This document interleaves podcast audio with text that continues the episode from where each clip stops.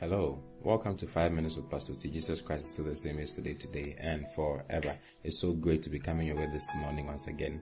I'm so excited about what I'm going to share with you today because I know it's going to liberate you in many forms, in many ways. Yesterday we started talking about the two kinds of sin, and we're talking about the first kind, which is the sin that leads to death. You see, when Adam sinned, like I was saying yesterday, all men sinned. Every man born of a woman is a sinner. I mean, no matter what, even if it's a baby, just sometimes you look at certain babies and you realize how much of a sinner they are. They don't, by the way they look at you at certain times and the way they behave at certain times. They are selfish by nature.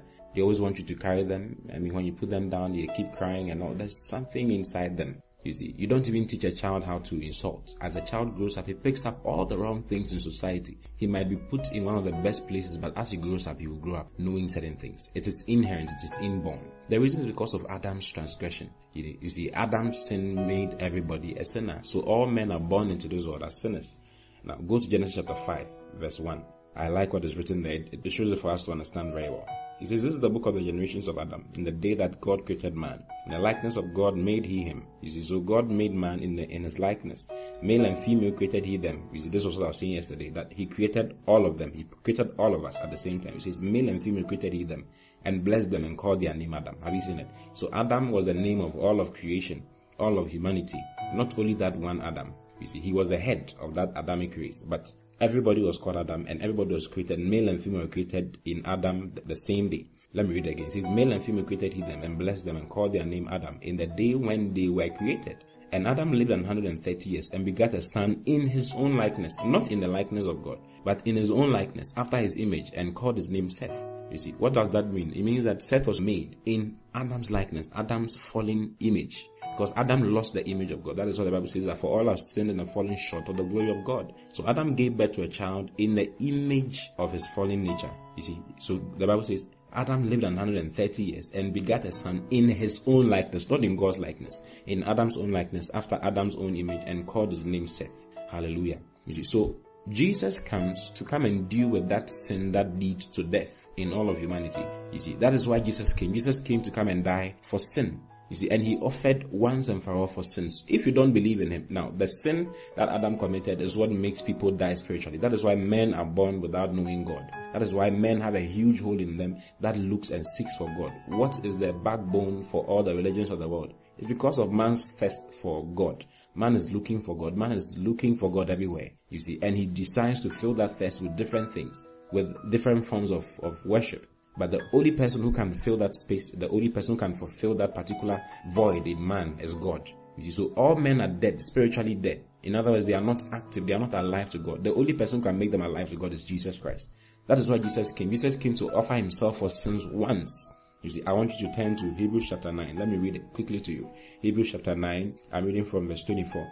It says, for Christ is not entered into the holy places made with hands, which are the figures of the true, but into heaven itself, now to appear in the presence of God for us. He did everything for you and I, for the whole of humanity, not just believers, but for the whole of humanity. Nor yet that he should offer himself often, as a high priest entereth into the holy place every year with blood of others. For then must he often have entered one since the foundation of the world. But now, oh, I like this one. It says, but now, once in the end of the world, has he appeared to put away sin by the sacrifice of himself. Once in the end of the world, has he appeared to put away sin by the sacrifice of himself. And as it is appointed unto men once to die, but after this the judgment, so Christ also offered to bear the sins of many. You see? So Christ once offered to bear the sins of many. So he offered himself once and for all to bear the sins of many.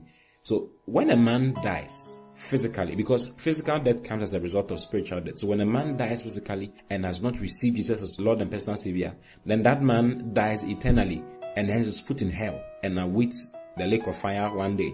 That is why Jesus said that the Holy Spirit will convict them of sin because they believe not on me. You see, they believe not on me. Then he said of righteousness because I go to the Father and you see me no more. Hallelujah. You see, so Jesus has come to give his life so that those who believe in him will have the sin that leads to death being taken away from them. Hallelujah. Now, turn to 1 John chapter 3 verse 8. I like this one, to 1 John 3, 8 and 9. It says, he that committeth sin is of the devil. Have you seen it? He that committeth sin is of the devil. For the devil sinned from the beginning. You see, the devil is the one who caused Adam to sin. You see? So he says, he that committed sin is of the devil, for the devil sinned from the beginning. For this purpose the Son of God was manifested, that he might destroy the works of the devil. What's the work of the devil? The work of the devil is sin. So this says, for this purpose the Son of God was manifested, that he might destroy sin, which is the works of the devil. Then verse 9 says, whosoever is born of God does not commit sin, for his seed remaineth in him, and he cannot sin, because he is born of God. So when you are born of God, you cannot sin. What sin is he talking about? The sin that leads to death.